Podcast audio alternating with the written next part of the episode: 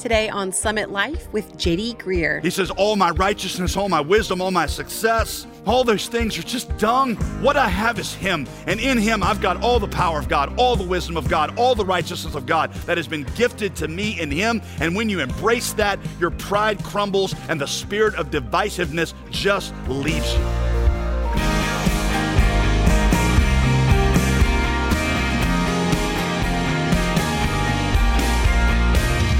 Welcome to Summit Life with pastor, author, and theologian JD Greear. I'm your host, Molly Vidovich. You know, the same divisions that were present in the early church are still at work in the church today. I'm sure I didn't need to tell you that, but because of this, it's important for those of us in the body to recognize the roots of self righteousness and separation. And guess what? We've all got tendencies that can lean us in that direction. So today, Pastor JD is going to walk us through four corrective measures meant to help us deal with a spirit of divisiveness in the church and ultimately how to find unity in the gospel. We kicked off this study of 1 Corinthians yesterday, so if you'd like to catch up, you can find all the Summit Life messages free of charge at jdgreear.com. Now let's continue the teaching we began yesterday, titled The Church Divided. So, Paul gives four correctives to this spirit of divisiveness. If you're taking notes, write these down. Number one, he says, first, you got to understand unity. You got to understand unity. Look at verse 10 be united with the same understanding and the same conviction. Be united how? By magically starting to agree on everything? Paul did not write the book of First Corinthians to settle all the arguments. He didn't come in with his theological, you know, pixie stick and, and, and try to wave, you know, magic Holy Spirit dust on everybody and say, everybody's going to think the same thing about politics now. Everybody's going to think the same thing about these convictions. No, Paul says, be of the same understanding and conviction about the gospel, is what he means. Be of the same understanding about the importance of the gospel over these secondary things and the same conviction about the primacy of the gospel. A lot of people call for unity in the church, but they don't really seem to know what it is, at least not biblical unity. Write this down. For Paul, unity was not uniformity, where everybody in the church agrees on everything. That is not the biblical vision of the church. The New Testament church is a church where Jesus is so large that it makes disagreement on secondary things much less important. You guys ready for some frank talk? What was most disappointing for me in 2020 was for how so many church people they seem willing to walk away from their church over a relatively small disagreement at least small in light of the gospel or in light of eternity well you did not say enough about this particular culture issue so i'm leaving well you actually said way too much on this particular culture issue so i'm leaving I, I don't agree with how you approach vaccines. I don't agree with what you're doing with masks. Y'all, I talk with people that have been at the church for 10, 15 years. I, I had married their children, that we had walked through some of the most painful chapters together as we buried the, uh, some loved one in their life. And I'm like, now you are leaving because you disagreed with what we're doing with masks? We Christians, we say we hate cancel culture, but it is amazing to me how so many of us canceled our church over disagreement on something that was relatively small. Again, small, at least in light of, of the gospel. For Paul, unity was not uniformity, but for Paul, unity was also not relativism. Relativism is where you say, you know, everybody's kind of right about everything. That's ridiculous. That's just not tr- true. There are right and wrong approaches to many things. On some of these secondary things, there is a more biblically mature way to approach things, right? The question is the importance that we're giving these things in our fellowship. Do we have the same conviction about the gospel and the same understanding of its importance? And Paul was like, Look, there's some things I actually don't think you're totally right about. And we're coming from a different perspective, and I hope over time maybe we'll see it the same. But you know what? I'm not going to let that divide us because the gospel is more important. Similarly, unity is not abandoning the faith. There are some Christians who think the only way we can be unified is by refusing to take a clear stand on anything. But you're going to see this throughout Paul's letter to the Corinthians. He's going to identify a number of beliefs and say, y'all, we got to agree on this. Because if we don't agree on this, then we have no identity as God's people. Things like uh, the person and work of Christ, the nature of saving faith, the inerrancy of the Bible, God's designs for gender and sexuality, Unity is not abandoning the faith. Finally, unity is not sentimentality, where you paper over divisions and never talk about them and just smile for the camera. Like I've told you, this seems to be what a lot of churches want. Diversity is a snapshot of the stage because that looks good, but these people never actually do life together. And those, by the way, who are outside the majority, the majority never seem to find themselves in positions of influence. You're multicolored, but you're not actually multi ethnic. That's not Paul's vision of unity. Paul's vision of unity is real people from different backgrounds and different perspectives and preferences who find a larger uniting hope in Jesus. Unity is having the same understanding and conviction about the gospel and understanding of its importance in the spiritual life of the believer and in the mission of the church, and then attempting to think through everything else in light of that. Which leads Paul to corrective number two. Paul says, after you understand unity, you got to embrace grace. You got to really embrace grace. This is the main point, so Let me read several verses here to you. Verse 13 Is Christ divided? Was Paul crucified for you? Were you baptized in Paul's name? I thank God I baptized none of you, except for Crispus and Gaius, so that none of you could say you were baptized in my name. I did, in fact, baptize the household of Stephanus. Beyond that, I don't recall if I baptized anyone else. The point was, Paul was like, I didn't, that wasn't a major thing for me there, is baptizing people, certainly not in my name. Verse 17, for Christ did not send me to baptize, no, Christ sent me to preach the gospel, not with eloquent wisdom, so that the cross of Christ will not be emptied of its effect. And you're like, well, Paul, maybe a little eloquent wisdom would help so people don't fall asleep in your sermons and die. Uh, that would be amazing. But um, Paul's like, that's not, it's never been supposed to be about winning people to my personality or the power of my eloquence. The power is in the gospel, it's not in my persona. Verse 20, so where's the one who's wise? By the way, that's a very practical question for them as he, they're, re, they're hearing this. He's like, look around, look around. Where, where, where's the one who's why? Where are all the Greek philosophers? Where are all the PhDs? Where are they? Where's the debater of this age? For since in God's wisdom the world did not know God through wisdom, God was pleased to save those who believe through the foolishness of what is preaching. It wasn't the philosophers who figured it out, right? Uh, verse 22 For the Jews ask for signs and the Greeks seek for wisdom, but we preach neither of those things. We preach Christ crucified a stumbling block to the Jews and foolishness to the Gentiles. Yet, to those who are called, to those whom the Holy Spirit is working in, Christ is the power of God and the wisdom of God because God's foolishness is wiser than all that Athenian wisdom, and God's weakness is stronger than all that human Jerusalem strength. What Paul does is here is he identifies a bunch of things that don't bring salvation. He's like, this is what doesn't bring salvation. Jesus didn't save the world, he says, through philosophical wisdom. The Greeks over in Athens and the Jewish philosophers in Jerusalem, they're not the ones who figured this out.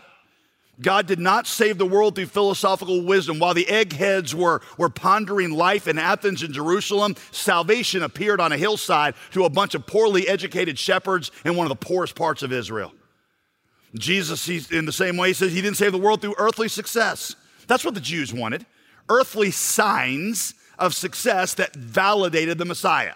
So they wanted the Messiah to, um, to be rich and successful and command a successful military. Problem was, Jesus never got rich. He never commanded an army. He never really even had a large following. At his death, there were like a hundred people who were loyal to him, and not even that loyal because all of them scattered when he went and when he went to be crucified. That's not a success. He just didn't have a lot of earthly signs. Most of his followers are not living their best life now. There was no kind of thing like, man, that just validates that that's, you know, all these signs of how successful. Jesus didn't save the world through modeling obedience to the law. In fact, the ones who obeyed the law the best, the Pharisees and Sadducees, they were the ones who led in rejection of Jesus. Instead, it was fishermen and carpenters and moral misfits prostitutes and tax collectors, they were the first ones to recognize and believe in Jesus. And Paul says, Look around. Who do you see in your church? You see those people. Jesus didn't save the world through the impartation of biblical wisdom. Listen closer to this one because I don't want you to, to, to, to, misunderstand it. Teaching is important. It's what I do every single week, and I'm trying to give you biblical wisdom. It's how you learn the gospel. But hear me, it was not Jesus' wisdom that saved us. It was what Jesus did that saved us. Think about it. What is Jesus' most famous teaching? It's a Sermon on the Mount. Did you know two of the Gospels don't even record the Sermon on the Mount? I do not know of a single parable that is told in all four Gospels. Not one. Only two of the Gospels tell us about Jesus' birth. Only two of them tell us about his temptation. John's gospel doesn't even mention the Last Supper or you know, the first version of communion or the Eucharist or whatever you call it. Neither Matthew nor John mentions his ascension. However, all four gospels, all of them record Jesus' betrayal, his arrest, his trial, Peter's denial, the people's choice of Barabbas, the inscription on the cross, the crucifixion, and the resurrection. So, what does that show you about what the gospel writers see as essential? It's faith in his work, not knowledge of his teaching, that saves you. Now, that doesn't mean that doesn't mean those other things are unimportant. Just that God did not save us by sending us down a teacher to educate us, or a politician to reform us, or a military king to protect us, or a life coach in order to help us make our lives work. He sent down a substitute to die for us a substitute who would live the life we were supposed to live and die the death we were condemned to die. And now he saves us through the foolishness of preaching. When, when Paul says foolishness of preaching, it doesn't mean that I'm up here with a little beanie on, a little propeller, I'm going, do, do, do, do, you know, that's not what he's talking about. He's saying foolishness of preaching means it's just simple. I'm not trying to fill your head with, with a bunch of wisdom. I'm trying to put before you a Jesus that you can trust in, depend on, and love. It's very simple what I'm doing. I'm not trying to fill your head with knowledge. I'm trying to show you a person that you can commit your whole life to and you can just love. So now, verse 23, Paul says, We preach Christ crucified because Christ is the power of God and Christ is the wisdom of God. You're not going to be saved by obtaining enough wisdom or power or righteousness. Christ has all of those things in perfection. And when you receive Him, you get the fullness of all of them in Him. So, again, my goal in preaching is not to fill your heads with enough knowledge that you'll be acceptable to God. My goal is not to give you so much practical wisdom that you're going to have no more problems in life because you got a perfect marriage and perfect family or perfect singleness or whatever. My goal for you is for you to see the beauty and the sufficiency of Jesus Christ in all of those things so that you will trust and love Him. It is not sophisticated by worldly standards, it is rather foolish. Christ did it all. Trust Him. That's my only real message.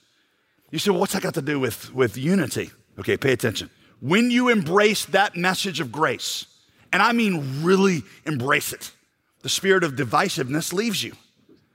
You see, behind divisiveness always lurks a spirit of pride and self justification. You are attracted to certain things because they make you feel superior to others. Having more Bible knowledge than others makes me feel righteous. So I take pride in being part of a church that excels in Bible knowledge because it sets me apart from other people and makes me better than them. Being successful in ministry makes me feel more righteous than other people, so I want to be a part of a church known for that. So I got to attach myself to a church that grows because that's my justification. Being the most zealous for social justice makes me feel righteous. Like if everybody in the world were like me, we wouldn't have any problems. So that's the one thing that's got to be true of my church because I want to be identified as that. Oh, but we are not saved by any of those things. We are saved by Christ and Christ alone. At the end of the day, all my wisdom and all my Bible knowledge and all my success and all my virtue and social justice, they are all filthy rags, or to use Paul's words, um, skubala, which we translate as dung, but commentators say is a really polite translation that if it put the real translation in there, you wouldn't be able to read that verse to your kids. He says, All my righteousness, all my wisdom, all my success, all those things are just dung. What I have is Him, and in Him I've got all the power of God, all the wisdom of God, all the righteousness of God that has been gifted to me in Him. And when you embrace that, your pride crumbles and the spirit of divisiveness just leaves you. You're listening to Summit Life with JD Greear. Find out more about this ministry by visiting jdgreear.com today. We'll be right back with more teaching from 1 Corinthians in just a moment, but I wanted to tell you about our new featured resource this month. It's called Cutting Through the Noise 14 five minute studies in 1 Corinthians. This resource is the perfect companion for our sermon series that we just began, and it's designed to help you dig deeper into this most important book of the Bible. It's actually designed to help you spend time in God's Word even when you don't feel like you have time. Begin the discipline of opening the scriptures each day with this new study from Summit Life. It's yours when you generously support this ministry with a gift of $35 or more. Give us a call at 866 335 5220 or visit jdgreear.com to get your copy today. Now let's get back to our teaching on Summit Life with Pastor JD Greear. Nathan Coles, who was a Connecticut farmer in the 1730s, tells the story of listening to the great evangelist George Whitefield, hearing him preach. Here's how he recorded his conversion. I've, i love this. This is the preaching that spawned the Great Awakening. My hearing Whitefield preach gave me a heart wound, and by God's blessing, my old foundation was broken up, and I saw that my righteousness could not save me. In other words, I came to a point where I realized that all the things I'd prided myself in, all the things that set me apart from others, they were all useless to God. His foundation was not his sin. It's not people's sin that usually sends them to hell, it's their self righteousness. Self righteousness keeps far more people from Jesus than, than sin ever has. And so, what happens is when you are really confronted with the gospel, that whole foundation is broken up and the spirit of divisiveness, it just leaves you. Y'all, the gospel, the true gospel, cuts against the grain of your heart in a way that you will never quite get over this side of eternity. You want to be able to earn your way to God. You want to come up with something about you that sets you apart and makes you worthy so that you just are not just a charity case. But when you'll come to that place where you say, I got no power, no wisdom, no righteousness, and no way to actually get those things, enough of them at least to be set apart. At that point in desperation, you will embrace Christ, who is all those things, and that will cut off the source of pride like cutting off oxygen from your body, and it will die in a matter of moments. And yeah, you might still have different perspectives and different proclivities and different, you know, um, uh, uh um, per- preferences, but they won't be accompanied by that smug sense of defensiveness and divisiveness. Which leads me to number three. Paul says you got to enlarge Christ. You got to enlarge Christ. Verse 13, Paul says, Is Christ divided? Was Paul crucified for you? In other words, he's asking, Who's your salvation? Who's actually your salvation? If it's all about Jesus, then why is Paul or Apollos or Peter, why, did they, why does that even get brought up? He's not saying that when you become a Christian, you lose all your preferences or differences of perspective, they just go away. He's just saying they become less important. And when you start dividing over them, Y'all, listen to me. That is a sure sign that secondary things are too large in your heart and your identity in Christ is too small. I'm not saying that when you when you get saved that when you really love Jesus that all these things go away. They don't. I'm just saying that they start to become a lot less important and a lot less defining because Jesus becomes so big and they become so small. I always love going to local college basketball games where the whole crowd is cheering for the same team. But what I love is I love looking around the room and you'll see like um, people that you know in a lot of other spheres of life don't agree on some things. But for that magical hour and a half, they're all united. They're all united around something that is so big to them that they forget about their other disagreements. And when our team wins, man, you know what? You are, are, are, are crying and hugging and high fiving random strangers in the crowd because you're just so united in your love for this one thing. There is an aspect of that that ought to be true in the church. Y'all, we're just so overwhelmed by Jesus that the other differences seem less relevant. And when we come to church, our commonality in Him outweighs any secondary perspective or preference. Like I said, one of the most disappointing things to me about the last 18 months was it became crystal clear to me that a lot of Christians, I don't mean new ones, I mean long term ones, for a lot of them, their politics or their cultural perspective was so big and their Jesus was so small. And that was shown by how quickly they canceled their church membership over some small thing that became in their heart so much larger than Christ. Number four, here's Paul's last thing. He says, You got to wean yourself off a celebrity. You need to wean yourself off a celebrity. Look at the last part of verse 13. Throughout these verses, Paul keeps saying, What significance do these earthly leaders have for your spiritual maturity and your identity? Are you baptized in the name of Paul? Was I mentioned at your baptism or Apollos or Peter? Are you actually dependent on one of us for your salvation? Y'all, listen, celebrity's always been a part of the Christian church. Larger than life leaders that have a big impact on your spiritual growth, people that God gifts with talents and gifts. That's not accidental. God did it uh, um, intentionally. You can see that here in the book of Corinthians. But in our social media age, that celebrity's taking on new levels.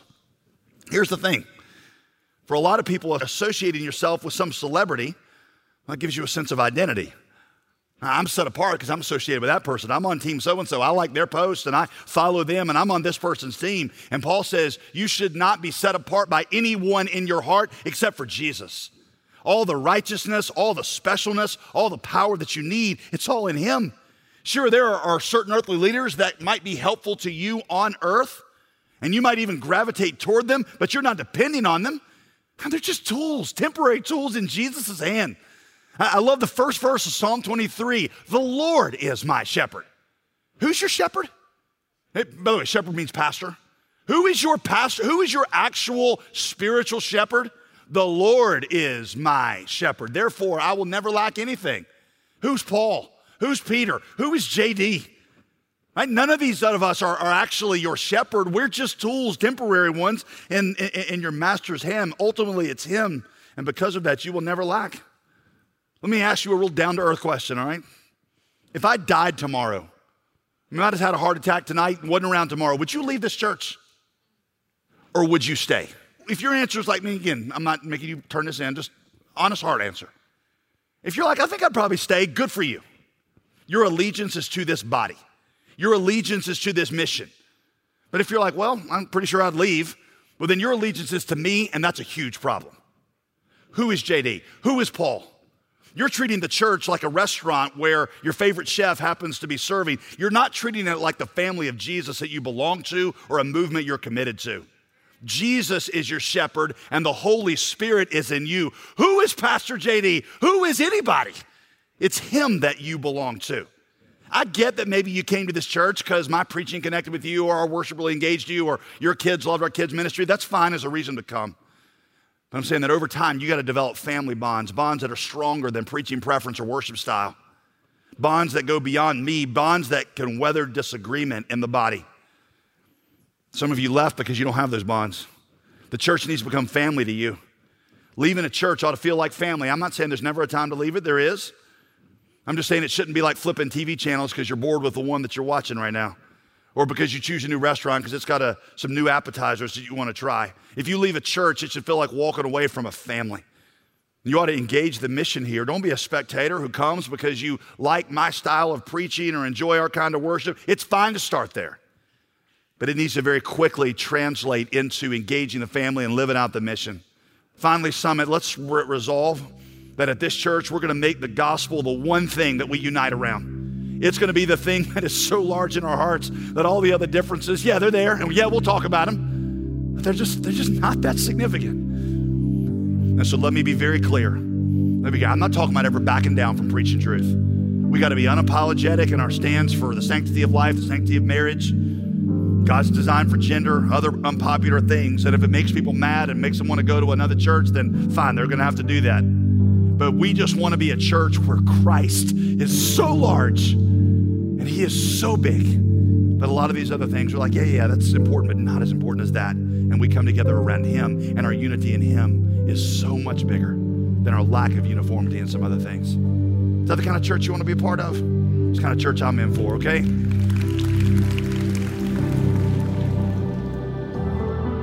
A strong message kicking off our brand new teaching series called Cutting Through the Noise. This is Summit Life with Pastor JD Greear. We're just beginning to explore how to stay anchored in the gospel in a world full of distractions and noise. And as we begin this new series, we would love to send you a copy of our newest resource called Cutting Through the Noise 14 five minute studies in 1 Corinthians. And it's yours with your gift to our ministry. Simply call 866 335 5220 or visit jdgreear.com. All of these resources are possible because of friends like you who've given generously to support this ministry. And I'd like to invite you to take your partnership to the next level by becoming a gospel partner. A gospel partner is someone who commits to supporting Summit Life on a regular monthly basis.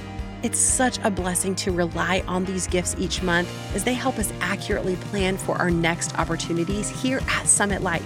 Thanks to these partnerships, we are able to expand onto new radio stations, help to plant more churches, and reach more people with the gospel every single day. So thank you. Thank you for joining with us.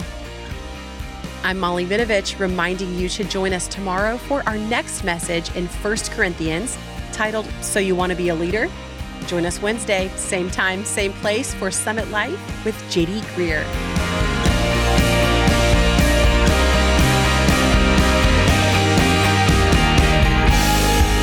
Today's program was produced and sponsored by JD Greear Ministries.